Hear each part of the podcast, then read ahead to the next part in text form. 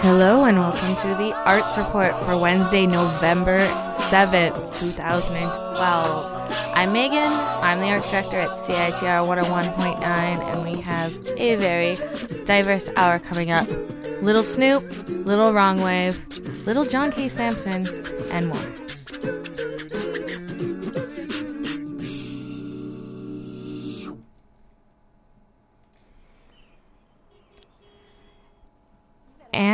Here for the Arts Report on CHR 101.9. Good evening and welcome.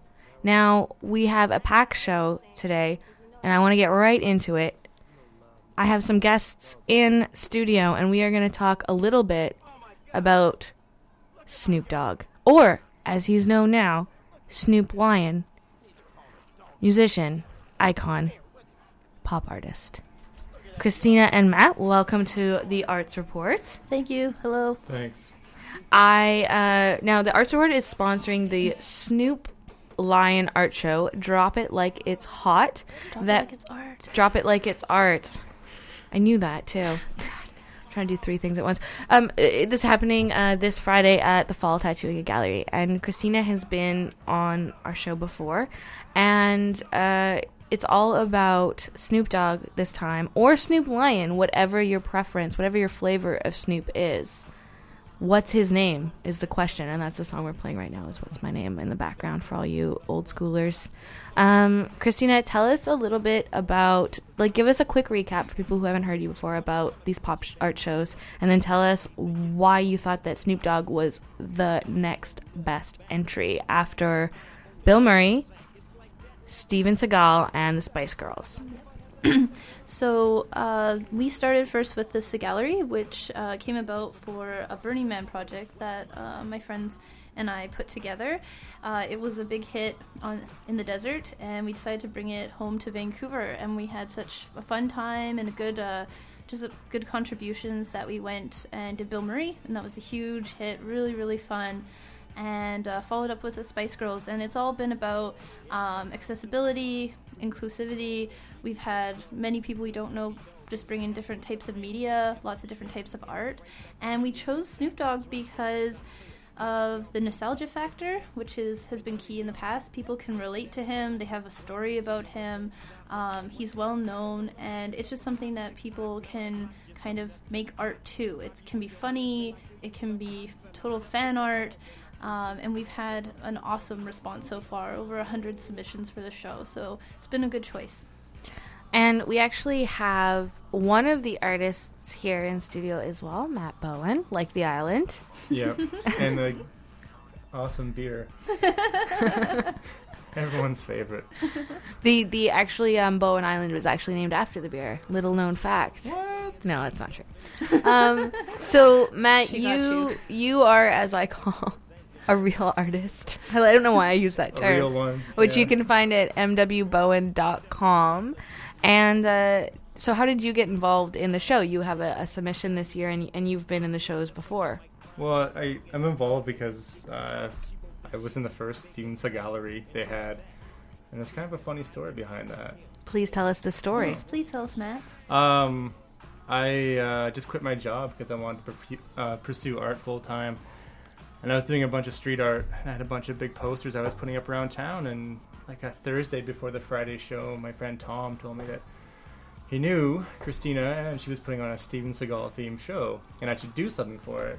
And the funny thing was, I had this like six by eight cartoony naked poster of Steven Seagal doing like karate style katas on the beach. Right, as we as we all do at home. Yeah, Yeah. while eating a bunch of hamburgers and hot dogs and stuff. And I just happened to have it. And I was like, oh, really? There's a Steven Seagal themed art show?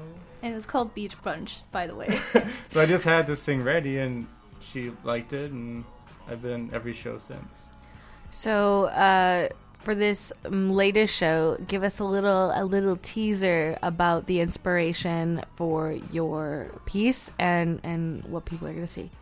Well, Snoop Dogg is a very complex character, almost like an onion, many layers, and he makes you cry with the beauty of his music. So my piece involves him unraveling the layers, if you will, uh, taking off the mask of Snoop Dogg and showing himself to be a Snoop Lion underneath. There is a rough sketch for it on my blog. It sounds really sexy. Now you are uh, what type of uh, if you can describe it what what type of art are you doing regularly? Like what what kind of things can people see out and about in Vancouver right now? Well, there's a bunch of like cartoony street art, just like funny stuff like Kermit the Frog stabbing Jim Henson and Mm-hmm. the naked Steven Seagal's around there too, and just there's some heartfelt stuff. Um, but uh, now when I'm in these art shows, it's kind of more refined, detailed illustration, and I'm doing like giant illustrations, maybe life size, and then shrinking them down half the size, so the detail is really intense. That's basically what I'm doing mostly right now. Do you have any um, showings or projects that you're working on right now? Uh, there's a great gallery that's just opened up through uh, um, Hot Art Wet City. Uh, or is it Wet City Hot Art? I think it's Hot Art Wet City. Hot Art you Wet got it City. Um, Either way, it sounds sexy. they've just opened a, a pop up gallery on Glen and Broadway, and they have a show about every month. But the next one coming up is called End of the World to coincide with the Mayan calendar. So I'm working on a piece for that. And I think it's, I don't want to quote the exact date, but if you look on their website, uh, hotartwetcity.com, I think it's called, you can see all the dates. Awesome. Now we've had you on the show before because we uh, the, we sponsored the Zig a Zig Gallery, which is the Spice Girls, which is a great time, and we're sponsoring this one as well. And one of the reasons, a, you're a friend of mine. It's a really fun event, and it's a great way, I think, to bring a lot of like artists together with like quote unquote non artists. I think we can all make art, which is what I actually think behind this fun kind of silly premise is also this very very heartwarming kind of community minded art spirit. Um, you know, the Burning Man spirit, Mm-hmm. as we all know. Uh, a lot of there's also a lot of sand involved. um, Sand and genitals. but um, do you have you started? Um, are you even thinking about your next project at this point? Um, you know what? I, I unfortunately had a rough month in October, Mhm. which is usually when we'll put on art parties and kind of bring up those discussions. Mhm. Uh, so we haven't decided on a next show, uh, but it will be in the same with the same principles where it's something accessible, a, a person that uh, people can relate to, will have a story about, and um, I think we'll probably I think we're gonna try to go for a Canadian icon maybe Mhm, for the next mhm. show, some which is something we haven't done before, and I think uh, your your Bill Shatner's, um, your Pamela Anderson's. yeah, we want someone who hasn't crossed over to the U.S. Mm. So yeah, although I mean I wouldn't mind some Trekkie art to be honest. So that would be. I don't think sweet. anyone would have a problem with that. Matt, do you have any any Canadian icons? Because Christina told me the next show was going to be called Rob Schneider. Uh, Schneid and Seek. I did no such thing. Is that is that who He's you not would pick? Canadian. Well, he's an icon. He is an icon, of Is course. he Canadian? No, he's not Canadian, but he's an icon as yeah. far as I know. What are you saying? Rob Schneider's not worthy of an art project? Animal. I am not making any claims. Is uh, there someone, anything, um, not while I'm on the radio. Besides uh, Rob Schneider, Matt, that you would like to immortalize that you haven't done so already? I don't know about the Canadian uh, one because I'm just not nothing comes to mind. But I am a huge Star Trek fan, Mm-hmm. Mhm. like a huge Star Trek fan. So I really would be into that. But Canadian, oh, there's some great Canadian icons. I just can't think of one. Maybe Stephen Harper. Oh, I'm wow. sure the arts Nice. Community would love s- that. Oh my gosh. I really do think like there's a lot of Canadians involved with Star Trek and Mhm. like Alaskans. They kind of count. So They do kind of count. We do have actually an Obama piece in Mm. the upcoming show on Friday, so it's very topical and I think uh, a bit celebratory. He might be flipping the bird, but uh, you'll see. Nice. As Yeah. well, he should because he can do whatever he wants now. Exactly. Four more years. Okay, so, so drop it like it's art, a Snoop Dogg Lion art show uh, from the creators of Stevenson Gallery, Bill Umurimi, and Zig a Zig Gallery. So it will be Friday, seven o'clock till two o'clock in the morning Mm-hmm. uh, at the Fall Tattoo and Gallery uh, on downtown. And uh, you know, I know that you c- submissions are totally closed at this point because I know you spent all yesterday collecting art and putting it together. I did. I didn't leave my house. But if you do have something and you're like totally hyped on it and you drop it off at the gallery before 4 p.m. on Thursday, I will let you in. So keep that in mind. All proceeds uh, from sales on the first night on Friday, go to the artist. Correct. You're not skimming off the top. Nope, I'm not skimming at all. This It's is all for the love of 100% to the artist, and we have art on sale. Like most of the pieces are on sale from ranging from five dollars to actually five thousand dollars, and we accept cash and credit this evening, first time ever. So bring all your money. You guys are moving up in the world, getting so profesh. It's it's weird. I don't know if I like it. I I I, I want more genitals in our show. That's for you, Megan. I know. that's two. That's two genitals. It's not a cuss. It doesn't count. Uh, so that's the Fall Tattooing uh, and Artists Gallery on uh, Seymour Street. They're also a, a great supporter of CITR, so uh, they love the arts at They the do. Fall. It's really actually really lovely. So um, check that out on Friday at seven. And uh, is there a cost? It's by donation or It's all by donation. Um, so you know what? We want everyone to come. There might be a line, so come early. And if you are an artist who've contributed, we do give you VIP access. come early, come often. Yeah. Oh, and there will be two DJs playing that evening: Wyndham Earl and Jonathan Nagaris, who does the bike trike. So it's gonna be a big dance party as well. We're bringing out all the '90s uh, R&B hits and Snoop Dogg and Dre. So it's gonna be, uh, you know, real time. Yeah, good. That's good art music. Everyone knows that. Yep. All right. Well, thanks for joining us, guys. And I, I thought, why don't we listen to the new Snoop Lion La La La? And uh, uh, you know, we had a Christina. You you this video has a special place in your heart. It does. It's a very awkward place, my heart. Um, and uh, we will be back with the Vancouver Jewish Film Festival. Stay tuned.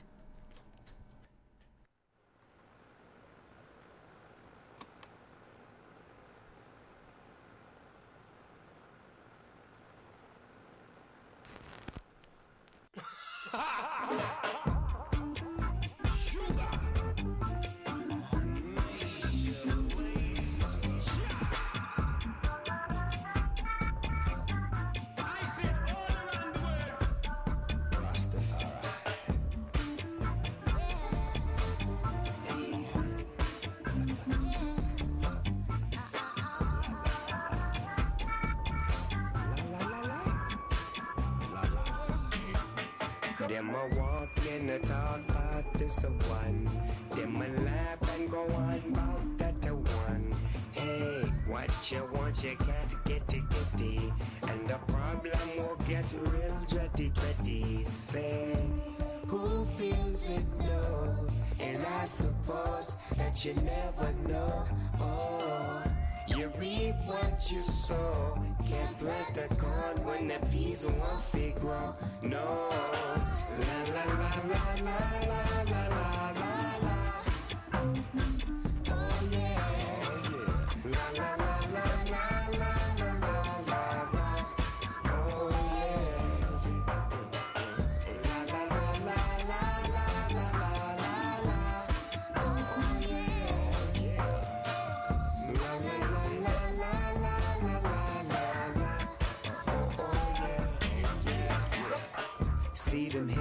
hypocrites, them come again. Them a spread dirty lies, them a know me friend. Throw a stone in a the hot bin. And the one who squill on him will have a problem. Hey, who feels it knows. And I suppose them heart made out of stone. Oh, you reap what you sow. Bucket to go no nowhere, bottom bound to drop out. Teen, who feels it knows. And I suppose that you never know. Oh, you reap what you sow. Can't plant the corn when the bees won't grow. No.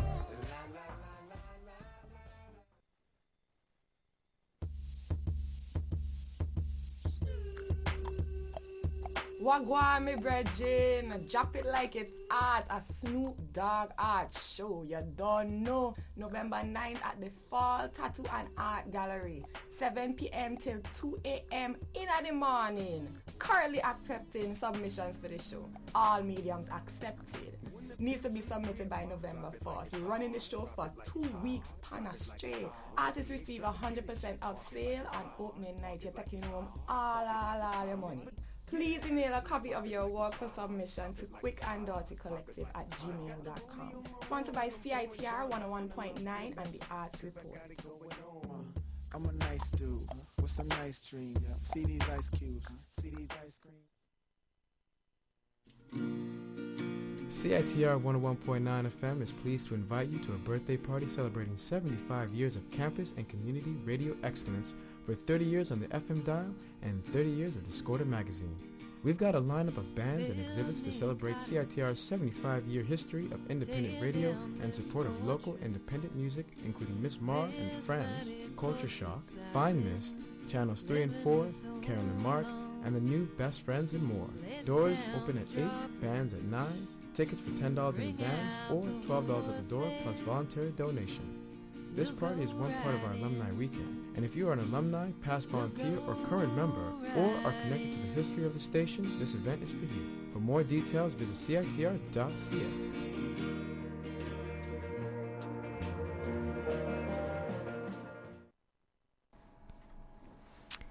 We are back on the Arts Report, and uh, we are going to talk about the Vancouver Jewish Film Festival. And, uh, you know, Christina and Matt are still here hanging out with me, so if you guys do have any comments or Jewish film memories that you'd like to share, just just let me know.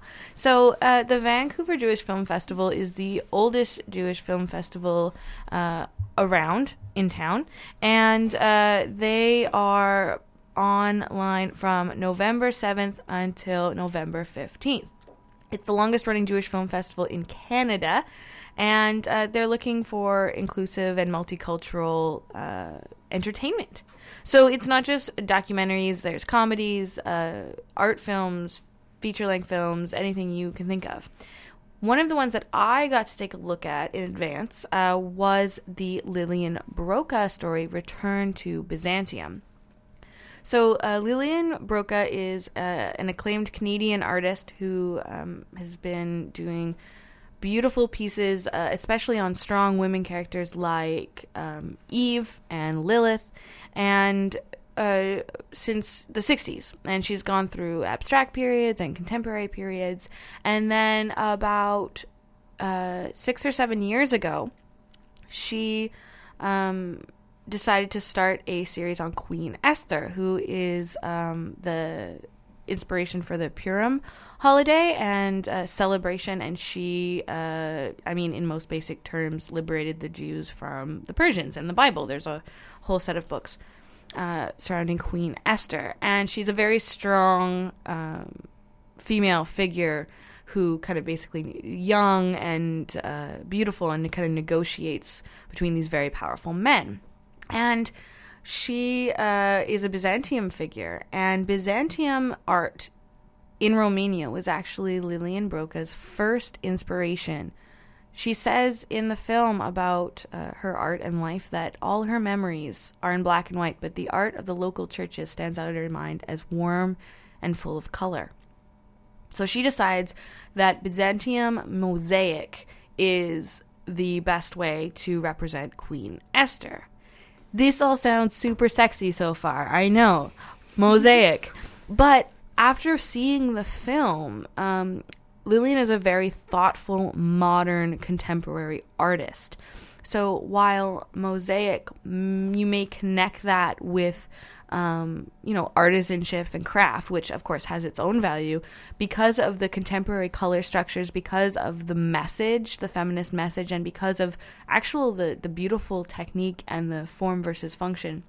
Um, it, it's actually very contemporary art and has been praised. Um, one of the things she talks about in the interview that I am going to uh, let you listen in on was that, uh, you know, Mosaic is actually very postmodern because it is essentially deconstruction and reconstruction. She does all of the mosaic by hand and it's all Italian glass and they are just gorgeous. You can check out her art at lillianbroca.com. Um, and first, I want to give you a, a little sense from the director, Adelina who followed Lillian for years and years in the development of her Queen Esther series of mosaics. She, uh, Adelina uh, Suvagau, is a local t- television film producer who works for Omni Television, among other places, and she produces uh, Romanian arts coverage. And uh, this is a, a, few minutes from Adelina talking about following uh, how she how she met and how she followed uh, Lillian through this period of her life where she began not only going back to the art of her youth, but at the end of the film, returning to Romania after having fled communist rule 52 years ago. And uh, she also discovers her Jewish heritage, though she's not religious. She is um, very drawn to religious symbolism, and she takes it and she converts it to her own progressive views. So here is Adelina talking about uh, developing the Return to Byzantium film with Lillian Broca. And then afterwards, we'll hear from Lillian herself. Uh, I will start um, telling you the story how I've met Lillian. Um, for the past 10 years, I'm uh, an independent television producer. I'm producing the Romanian television show for Omni Television, Cable 8. And uh, within the Romanian weekly television show, I'm uh, promoting Romanian artists, um, Romanian personalities, Romanian culture, uh, everything related to Romania and Romanians in Vancouver, in British Columbia. Um, in one of my shows, in I recall in 2004, I've heard that at the Jewish Community Center, um, Canadian Jewish artist. Romanian origin will have an exhibition, um, and also a Romanian choir was uh, performing at uh, at the event. And of course, uh, I don't want to miss any any uh, event in the Romanian community. I was there filming, and I had the chance to speak with Lillian. She was very busy with uh, preparing for the opening of uh, her exhibition and she promised to give me an interview. And she did as soon as she she got uh, a few minutes uh, after the exhibition was open was the Queen Esther series presented at the Jewish Community Center. And that was our beginning. So um, I presented Lillian uh, within the Romanian show which is called Rompos TV and since then we became friends. Uh, um, each time she was uh, finishing a new piece of mosaic or uh, going through another process of uh, um, designing a new artwork, she was calling me, Adelina, Adelina, you need to see this. You must see this one. And of course, each time I was like a work correspondent or reporter on call, I was leaving everything and running to her studio and filming. And after a few years, um, we decided to, I decided, and both, I convinced Lillian, she didn't want at the beginning to be involved in a documentary. She is a very modest artist. Uh, she is, um, uh, she has, Lillian has such an amazing um, uh, talent and she is uh, recognized internationally uh, for her mosaics, but she's very modest. She says, "I'm nobody. I am just an artist who's doing, you know, artwork." And what impressed me the most about Lillian is her patience and um, uh, passion and commitment to cut every piece of glass and uh, stick it on a paper and uh, constructing in this way amazing artwork like the Queen Esther. She finalized in seven years. Mm-hmm. For me, just to do this every day was like mission impossible because uh, I'm not a patient person. So that attracted me the most. And then um, uh, her passion to uh, read and to study each character. Um, she tells you uh, incredible stories. Uh, she researched before she um, committed to uh, to design or um, um, do an artwork on a subject on a topic. Um, so that was with uh, Lillian, and I was filming all the time. I was filming, filming, filming, and then I follow Lillian uh, um, in Europe. She went for um, a mosaic uh, conference in uh, Athens, in Greece, and then in Italy to study more mosaic. You saw this in the film. And back in Romania after 52 years, and that was an emotional journey for both of us. I'm also Romanian. I left uh, Romania 17 years ago, but watching, filming Lillian's reaction of her coming back home was uh, extremely emotional. Um, I didn't even use the entire footage I had because I don't like to speculate uh, within the documentaries I'm doing the emotions or to take advantage of the subjects, um, um, the guests I have Mm-hmm. in my documentary productions or TV shows and show them crying or being extremely emotional. But it was an emotional journey. So uh, Lillian is brilliant. She was my inspiration, my muse. And we're back, and that was Adeline uh, talking about filming and following uh, Lillian Broca around um, and learning about her art and her trip to Romania. And I was just showing uh, Christina and Matt uh, some of the art online, which I'm actually just posting on Facebook right now. And uh, her website is it's you kind of listen to me describe it, but then I showed you, and you're like, "Oh, that is interesting." no, it's, it's very beautiful. Hmm So, um, I thought uh, before we take another break, I would let Lillian talk a little bit specifically about her art. Now, we talked for about 40 minutes, and uh, I'm not going to make you listen to all of that right now. But here, I just wanted to let you hear a little bit more about the actual way that this art is made, and um, talk a little bit about the contemporary ramifications because, you know, uh, it sounds like a very traditional, and it is a very traditional form but there is a lot of reference within her process and within the theory that she is interested in that refers to postmodern and digital um, representation. In fact, there is a major rebirth of this ancient art.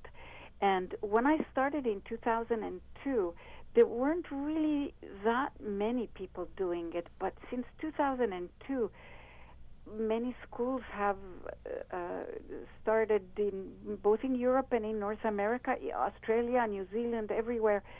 Some mosaicists today are working uh, in an abstract manner Mm-hmm. and uh, very much uh, the cutting edge kind of style. Post uh, postmodernism, in a way, is very very mosaic because it deals with deconstruction and reconstruction. But I choose to be figurative. Um, there's a lot of contemporary art paintings, particularly, that are figurative. But on top of that, I am narrative. I do narrative work. So, y- you know, uh, to create narrative works of art in the 21st century as a, a serious and professional artist, I face enormous challenges. But to execute them in glass mosaics means to be infinitely more audacious, really. So, contemporary art, as I see it, has undergone many transformations uh, in the last 40 years. But in, in view that our society is changing ideologies, I feel that I need to formulate my own personal vision, and I have to remain true to myself. So, for the last 20 years, my work has been invariably, a, uh, uh, it has been about the powerful female and uh, assertive women. And um, the fact that it's in mosaics uh, was really an accident, sort of like a, it was an amazing thing that happened. I saw a an image of an old synagogue, which later on became a church called Dura Europos, which was in Syria at one time. But I think that they they actually cut out the um, painted walls, and I think that now they are at the at the um, British Museum. I'm not sure about this, but anyway, I saw them on slides years ago, and as I work with powerful women, and I usually work with them as metaphors for whatever I want to relay, uh, to get across the message that I want to get across. I thought that Esther would be a perfect role model for women today when it deals with when when the issue that I want to deal with is sacrifice. So I did quite a bit of research on Queen Esther, and when I the first time I read her story in um, the Hebrew Bible, it it said there that her husband had this marvelous palace, and the floors of the palace were encrusted with rubies and porphyry, all in pleasing designs. And I thought, wow, th- this is mosaic. It's probably the first time that mosaics are even mentioned in the Bible. So because of that, I decided, well, if I'm going to, to do a whole series on Esther, I might as well do it in glass mosaic. Because you see, when I was a student at Concordia, I actually completed two mosaics. And I never really took lessons, but I saw one of my professor working with glass, and without him giving me any um, lessons, I decided I was going to do it on my own. So I did that before when I was maybe 19 years old. And then in 2002, I had leftovers from those days, from the Concordia days, and and uh, I bought some more, and this is how I started doing the Queen Esther series. People get obsessed with the modes of the day, trying to make contemporary art, you know, digital everywhere. Um, I don't want to say it's anti-digital, but it's almost a-digital. It's it's this this work is uh, so tactile Yeah. and so in the moment when you experience it and you're also taking something and so thoroughly recontextualizing it Well, yes, you're absolutely right. But you know, um, ironically, um, these little tesserae, which are little bits of glass or stone uh, that mosaics consist of, they're actually very much like the digits, the digital. You know, the Oh, little digits yeah. that that form a, a picture or a film. like for That matter. pixels The only difference is that with mosaic, it's it's very physical, very difficult work. It's hard. it's digital like with your digits like with your fingers Yes, that's true. yeah, me too. So these are uh, like little pixels that form an image. Only you have to cut them, and there is um, there and there there is weight to them. They're they're tactile, as you said, um, and it's uh, physical work in a studio atmosphere where you. It's not the same as working in front of a computer. mm-hmm. It, It's totally different type of artwork. I'm not saying that digital artwork is not um, bona fide form of art. It is. It's just that mine, what I chose to do, is different. What's wrong and what's right. But 10 years or 5 years ago, no one would do that. Well, the internet is we were just discussing um, a little bit more about the Snoop Dogg show and about like some of the and what some of the potential next things were coming on and we were talking about uh like the misogynistic or like racist things that can come up when you're dealing with women or like figures of color or whatever. And it's like man don't you hate it that you have to say please please don't bring any blackface? Yes, like no, in the, it's- it's 2012 people. It's unfortunate, but you know what? On the internet, you can see many examples of people crossing those lines, and they they think it's paying homage to the artist, but um, it uh, it is something that you have to be careful about and regulate, just for you know respect of, of the artist and uh, and communities that are coming in. But yeah, w- you know, it's it's difficult because we want to pick interesting characters for people to come out and make art about and don't want to have to regulate it too much either because we want that full on participation. I predict no blackface. That's a good. I, I hope so. Please. That's that's a that's a good prediction. I, I hope we can all stand by it. Um, it's it's important to be. I mean, I don't. I, there's a thing about art of li- like being sensitive, and I think people think that not outrageously offending uh, an entire group of people is like don't be so sensitive i'm like that's not sensitive you have to be pretty insensitive to you know do something like that but there is that um, the group of people who just aren't aware that that is an issue, and that's uh, why there's no problem too in in uh, gently bringing it forward for the people who don't know, right? And uh, I think as being part of the people who are aware that that is an issue that Mm-hmm. that we can be advocates and bring it forward, right? Well, And now they know because everyone listens to this show. that's in true. Vancouver. Retweet, please, and retweet your ideas for the show. Well, speaking of sensitive, uh, we have we had a little conversation that I was very excited about uh, earlier today with John K. Sampson of the Weakerthans. Uh, in the distant pa- past, he was part of Propagandhi, and uh, he's actually the UBC creative writing writer in residence. And so uh, here's a little bit of his new album, Provincial, where he traces roads of Manitoba, and this is When I Write My Master's Thesis. shoot some things. Later, the darkness hits reboot, and the loneliness increases.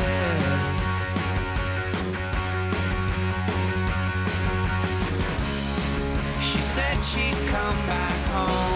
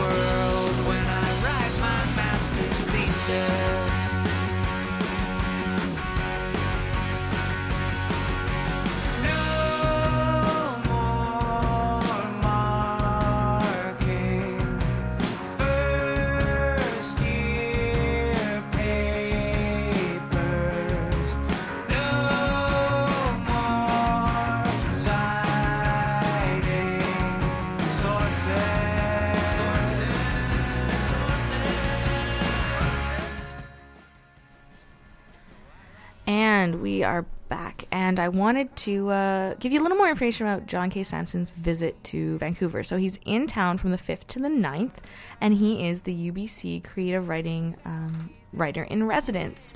And what this means is that he will be on campus, he will be talking to uh, students in the creative writing program and p- participating in workshops. And then he will be back again in February with his uh, lovely wife Christ- and uh, songwriting partner Christine Fellows.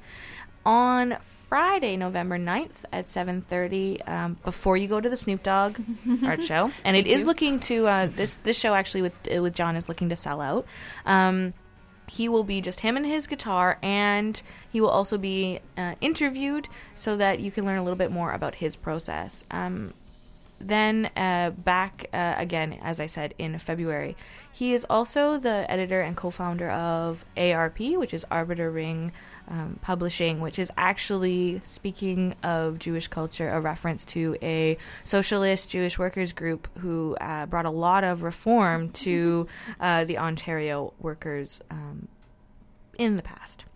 He also has a book uh, uh, with uh, lyrics and poems, 1997 to 2012, which is, of course, published by ARP.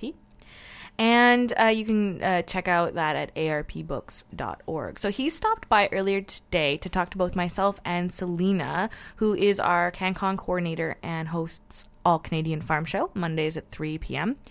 And uh, we we talked quite a bit, and it was really great conversation about writing, about music, about regionalism. Oh, all the good stuff that gets me going. But I thought the excerpts that I'm going to play for you now are about being a writer in residence and what that is going to mean for him specifically. And uh, we'll get a little bit about um, him defining himself as a writer versus a musician. And then um, you will be able to check out our Mixcloud, as always, for the extended version of our conversation. And you'll learn a little bit more about his music and the music that he likes. He recommends books like Eating Dirt by Charlotte Gill and The Brothers Sisters, which are both excellent books. I won't. Uh, Eating Dirt, we've actually reviewed and interviewed on the show before. And then for for music, he rep- he recommends uh, local bands like uh, Baby Eagle. So let's listen to uh, John K. Sampson of the Weakerthans and recent solo project uh, Provincial, which you just heard the track when I finished my master's thesis, which he uh, does not have. He acts as a speaker and a presenter because of his excellent talent, but he says he has about two credits in a bachelor's degree, and uh, he believes that the actual touring that he did when he was 18, you know, that was his school, but it did extend his adolescence. And you know what? I think for all of us who have uh, done some schooling, I think uh, university extends all of our adolescence too. So six of one, half a dozen of the other. So here's John K. Sampson of the Weakerthans, writer in residence for the UBC Creative Program for 2012-2013. Yeah, yeah. But you're so you're out here for from the fifth to the 9th, uh, and then you're back again in the In February for two weeks, yeah, with Christine Fellows, my my wife and songwriting partner. Now, like for so, so the residence part of the writer in residence is uh, a Mhm. little nebulous in this. Yeah, for sure. Yeah, we'll be here three weeks in total, and then, but we'll be working online with some s- projects. We're doing a collaboration between the music department and the creative writing department Mhm. with some students that I'm meeting with tomorrow, and then we'll work um, o- over the over the next kind of six months on on kind of collaborations between the two departments. So. And you've been doing that since the fifth now, right? Mhm. So, how is it going so far? What are some of the the interactions been like? Great. I gave a lecture yesterday to uh, the the creative writing 200 class, which was really fun. I talked and it did, played some songs, um, and uh, uh, so it was like a lecture that I prepared, which I really enjoyed. It was a little nerve wracking, but it was fun. Mhm. And I'm sitting in on two grad classes this week, and then playing a playing a show and meeting with people. And uh, I just I've been meeting with uh, with um, some faculty and, and, and students, and then uh, playing a show at the Chan Center on Friday. So that's kind of the first week, just kind of um, just kind of wandering around, really. It's a it's a gorgeous campus, isn't Yeah, it? it's beautiful. Yeah, and I love when it. it's not under construction, which is never. Yeah, it's that's true. It does seem, it seem like there's a lot of construction. It's true, but no, it's a lovely spot, and uh, yeah, it's really it's been it's it's great to kind of just hang out. Um, I'm wondering about now.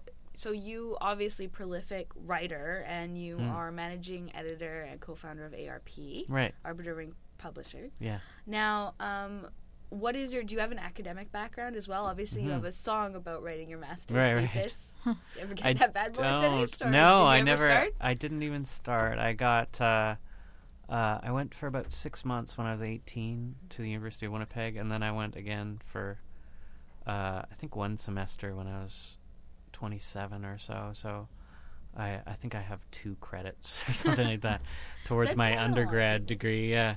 So I never did, but a lot of my friends, like I started touring when I was 18, um, and really never stopped for the last 20 years.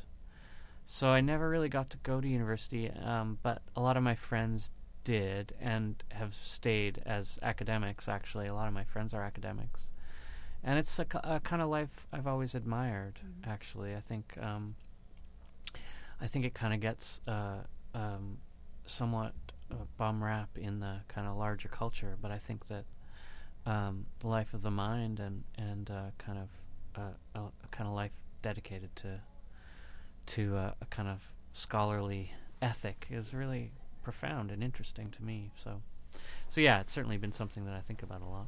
I mean, in that song, what's interesting is that there is a bit of a implication about time kind of standing still while you're working Mm. on your master's thesis. Right, right. And you know, there's there's the video games and Sure. the relationship, and it's Yeah, I mean, it's a whole narrative, and it's Mhm. like a, a a very familiar picture for those of us who have Yeah, done any time in Yeah, yeah, university. yeah, yeah. Um, is that something that you picked up?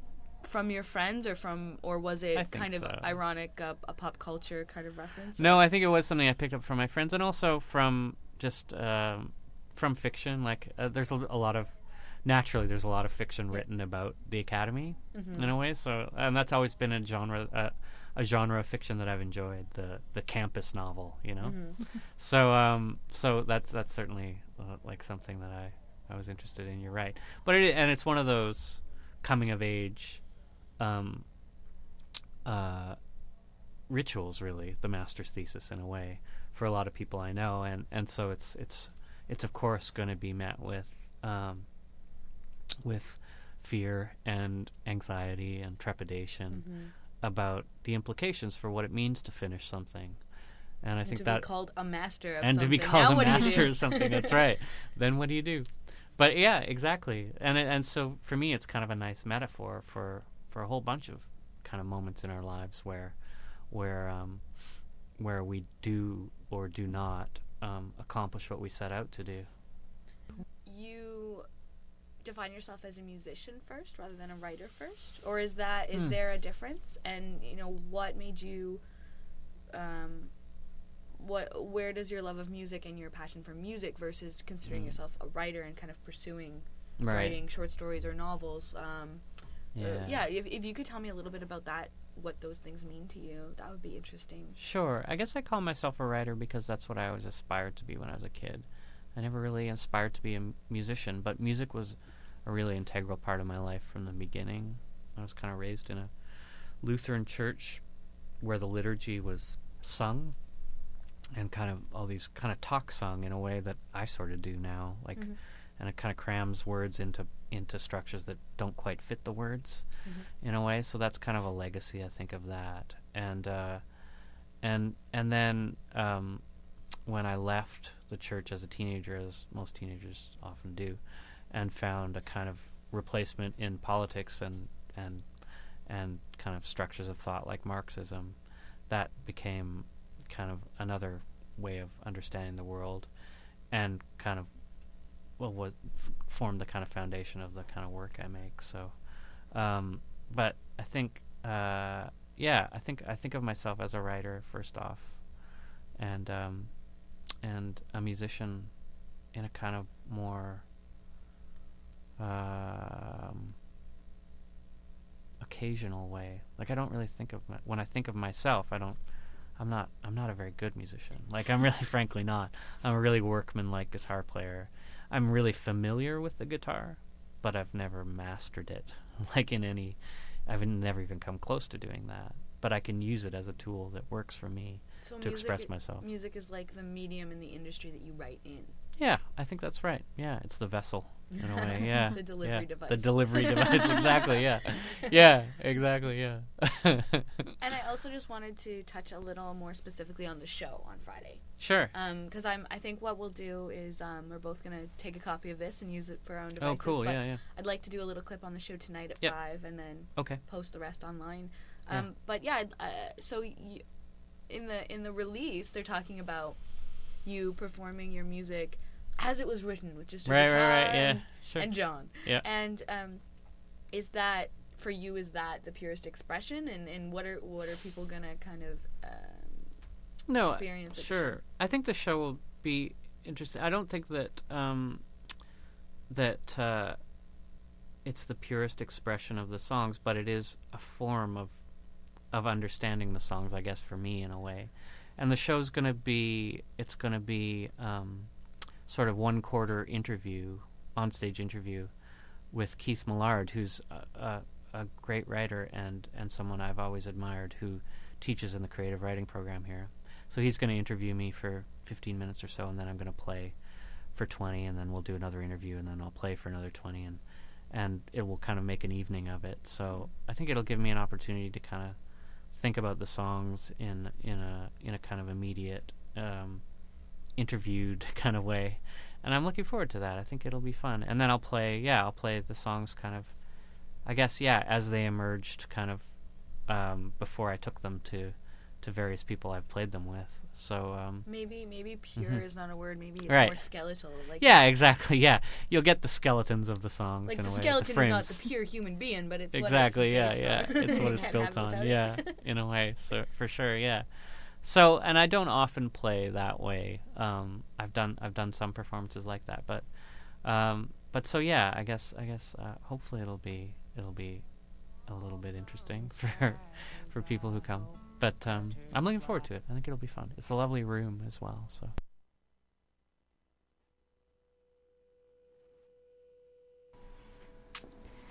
And thank you very much to John K. Simpson for joining us. And here we have uh, track seven off of Provincials, which is his latest album, which is his first solo album. And uh, come and check out John, learn a little bit more about his songwriting. Um, as he himself will say, his music is, is pretty simple. Um, it's really about the lyrics and about the storytelling and the characters of his work. So if you're interested in that type of writing and in creative writing and in communication in that way, please come and down to the Chan Center on Friday, 9 p.m. Tickets are 10 bucks for students, 15 bucks for regulars. And um, you can also check out his uh, release, Lyrics and Poems 1997 to 2012, published by Arbeiter Ring Publishing. We are going to take a, a, real quick break, and then when we get back, um, we will round out the hour with some information about the upcoming Wrong Wave Festival, which is kind of like a non narrative, uh, more ad hoc, more even more underground new forms festival. Um, but I uh, wanted to just give a, a sh- couple of shout outs before we take a break to some events that are coming up. Uh, first of all, from November 8th to 11th, it's the Vancouver Indigenous Media Arts Festival, film, video, music, performance, and media arts. You can get festival passes at VIMAF 2012 at eventbrite.com. And there is a, a gala on the 8th. You can find all sorts of uh, film programs as well as shorts and uh, special tea service after the screening on the November 11th.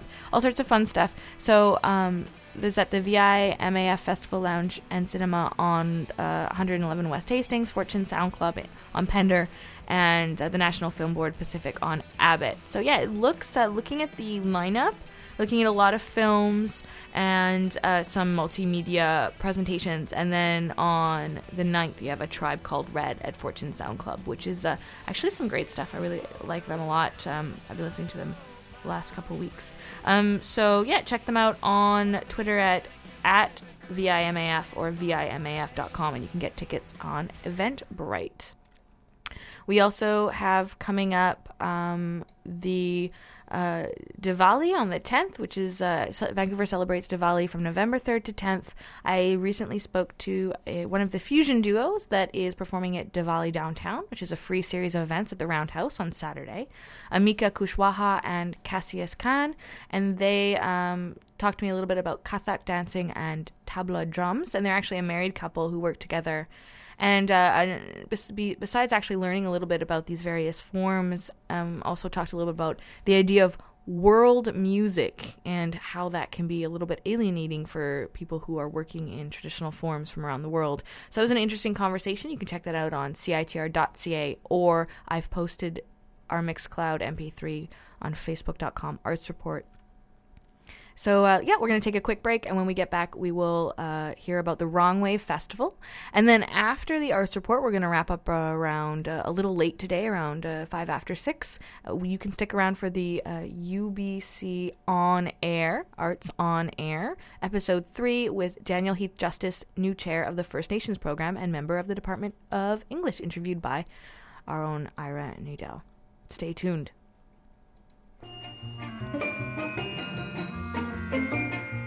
Come to Canzine West on Saturday, November 17th from 1 p.m. to 7 p.m. at the W2 space at 111 West Hastings Street. Presented by Broken Pencil Magazine, $5 at the door gets you a prison issue of Broken Pencil and access to a variety of underground zines, comics, and micro press books for sale. We've got a panel of activists, writers, and artists discussing the relationship between controversy and art, and you won't want to miss our Real Vancouver Writers series either. Plus, we're bringing back the one-two punch book pitch, where our judges will tell you what they really think about your book idea in front of a live audience. For the complete festival lineup and to buy advance tickets, visit www.brokenpencil.com slash canzine hyphen Vancouver or look us up on Facebook. Sponsored by Discorder Magazine, that magazine from CITR 101.9 FM. Look out for Discorder at Canzine West and check out Discorder on air Tuesdays 4:30 p.m.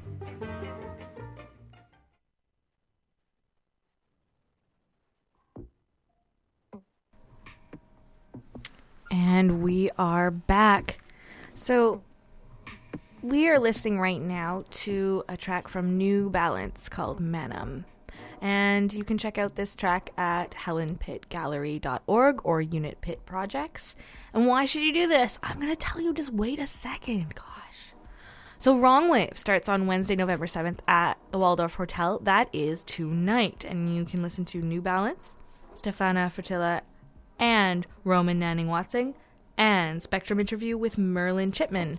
And these are all uh, art rockers of various kinds and uh, various visual and multimedia performances. So in 1984, there were two nights of music and performance by uh, 11 bands uh, putting on multidisciplinary sound and theatrical performances. No government funding, and uh, it was put on by what was then the Helen Pitt Gallery. Now, in 2011, they decide to bring Wrong Wave back. Wrong Wave 2, Art Rock is Dead, Long Live Art Rock, was three days, now with a little bit of government funding. Bands featuring uh, bands like Myths, Flash Palace, DJ Ellie Bornowski, The Beelines, Cowards, and more. This year, uh, starting tonight and going through the weekend, there are four nights, including free panels for Wrong Wave, Art Rock Believes in Reincarnation. And art rock is a pretty loosely defined genre, and uh, it looks like this year a lot of the artists are coming at it from an electronic or electroacoustic point of view. But all they're all pushing the limits of modern music, so that remains. Um, there's a couple of entries like uh, Plays 4 and Flash Palace and 80 Sun, who all involve uh, Jonathan uh, Choucault. And uh, tonight's uh, lineup, I've already told you. Tomorrow night at the Waldorf is Francis Cruz with uh, Jabari, Jordan Walker, New Vaders, and Aquarian Foundation. Who we are going to listen to a little bit right now. This is Aquarian Foundation. And uh, then on November uh, 9th at 9 p.m., there's 80 Sun, The Peace Project. Um, 80 Sun with the Peace Library Project launch. So the Peace Library Project is um, basically a part of um, the whole festival, and they will be doing live research and excavation for two weeks after the festival ends. And that's something we can go in, and all the work of the Research and Presentation Collective, which is putting on this whole situation, um, they will be um, going through all the materials and creating kind of like a library from Creative Commons work.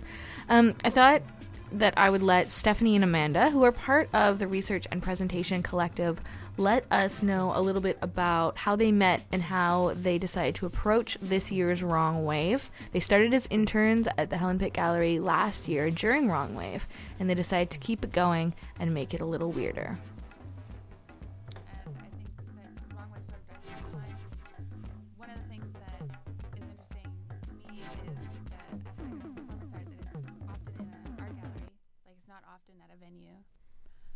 And and how that changes how people act when they view it. Ellis, uh, who's on the panel, Ellis Sam, he actually curated a series of, of um, musical slash art performances in the Unit Pitt space last spring as a prerequisite program to the reading room that we opened up. Oh, okay. Yeah, and um, those were all like low key shows, very intimate, and they brought. I think that everyone came, who came to the show was sort of they didn't they didn't come with the pretension that they were going to party or that they were going to be engaging critically with like Mhm.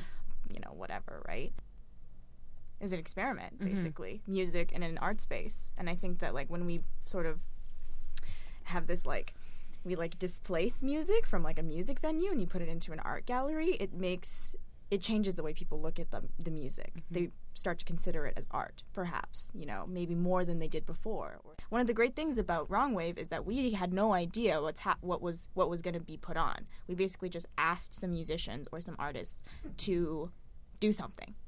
Essentially they're commissioned sets mm-hmm. And we're like We still don't really know what's we gonna still don't for really sure. know So you guys get to attend the festival kind of as a festival attendee Uh, instead of yeah, having totally. to. Oh, I know all about it. now. Yeah, and it's it's it's nice because it totally separates the like administrative aspect of it. You know, just being like Mhm. a- able to attend the shows and not have this like premonition or expectation of how you think it's going to pan out. It It'll- seems like um, it's a dream for a lot of musicians or artists to curate the show that they want to see, but of mm-hmm. course, by the time they're done organizing it, they probably hate everything about it, and so you get to kind of you get to have the best of both worlds. And what what are your like what are the mediums that that you guys work in, or were you studying curation? Yeah, well, I think that's cool too because like we we have somewhat different interests in that regard. Like that's true. Stephanie's uh, more on the curating end, and I'm more on like the creative end, like uh, like an artist, I guess. So, so yeah. Or do you do you paint or do you do sculpture Yeah, or painting, multimedia? sculpture, Whatever, whatever. they'll let you get Yeah. into. yeah. yeah, I used to be a photo major, and then I was like, I wonder if photography le- leads. Does it lead naturally to a certain degree into curation because you are framing and Uh-huh. presenting Yeah. images and and objects? Seems like that there's a curatorial bent to photography. there's definitely that that like compositional aspect of Mhm. it. I guess that's kind of what I was going for. Yeah, totally, totally. Um, but I I feel as if like curating is less less and less about display and more and more about interactivity and like just sort of like where your mind can go um, from looking at something that isn't necessarily like composed in a subject in a subjective or objective like notion of like beauty or intelligence or conceptualism or whatever. Yeah. And I think probably like a lot of the like art areas um, could lend themselves to curation. Like that argument could be made for a lot of the Yeah. different disciplines. For But- sure. There are a lot of curators are artists also. so- In terms of like the music, though, um, and musicians wanting to have the um, opportunity to have some, um, some like say or whatever in how their music gets put on, I think that comes a lot into um, like performance art. Basically, like we're talking about like in the like you know a lot of artists are wanting to know the specifics of the space where they're playing in because their set is being implicated by their space and Mhm. like that's a kind of curating as well and we want to be able to give the avenue for them to do that. And we've been in pretty close dialogue with most of our musicians saying like let us know what you need to fulfill your vision blah blah blah. Like let us know if you need to evolve um, your your te- your uh, approach. Like we can help you. You don't- we don't we're, tr- we're trying to be as like cooperative and supportive as possible Mhm. for our musicians and artists Uh, and then so there's going to be a like a live research project going on in residence at Unit Pitt. Can you tell us like what what is that? What does that mean? Well, I think that means that the, uh, that they're going to be like continually adding to their library as the residency progresses.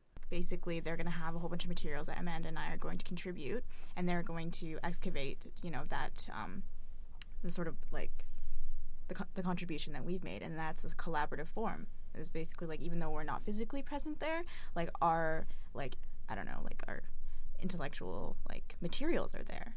And then, um, like obviously, like we invite people to come in and like go through the materials, and also, you know, um, try and begin collaborative projects with uh, Sharona and Tanner while they're there. Like, And like listening stations Yeah. for music. Mm-hmm. And, yeah, because they're not. I th- I think that there are a lot of like publication endeavors that are happening around. But I think that what makes Peace Library distinct is that they also um, they use the word the verb publish uh, to describe music as well, Mhm. right? It's like publishing music, um, and it's interesting because it's sort of like Cl- Claudenstein because there's no record label, you know, or whatever, and like it's just it's really really about dissemination of music and, and printed matter and it's not about like this exchange of um, monetary exchange or Mhm. anything like that Now, do you have any um, do you have any themes or like sub approaches to each night? there's definitely no narrative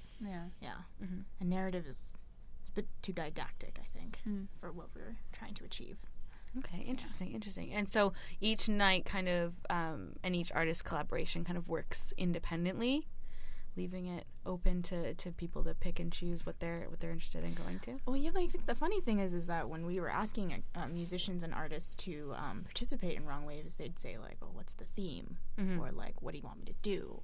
or like, "What are my limitations?" Everyone wants to know what their limitations are immediately because that's what they encounter when they get opportunities to exhibit their music or their art, right? Like the architectural limitations, the time limitations, etc. But we were like so hands off.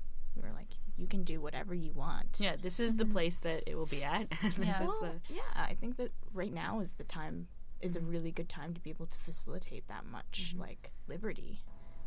Yeah. And thank you very much to Stephanie and Amanda.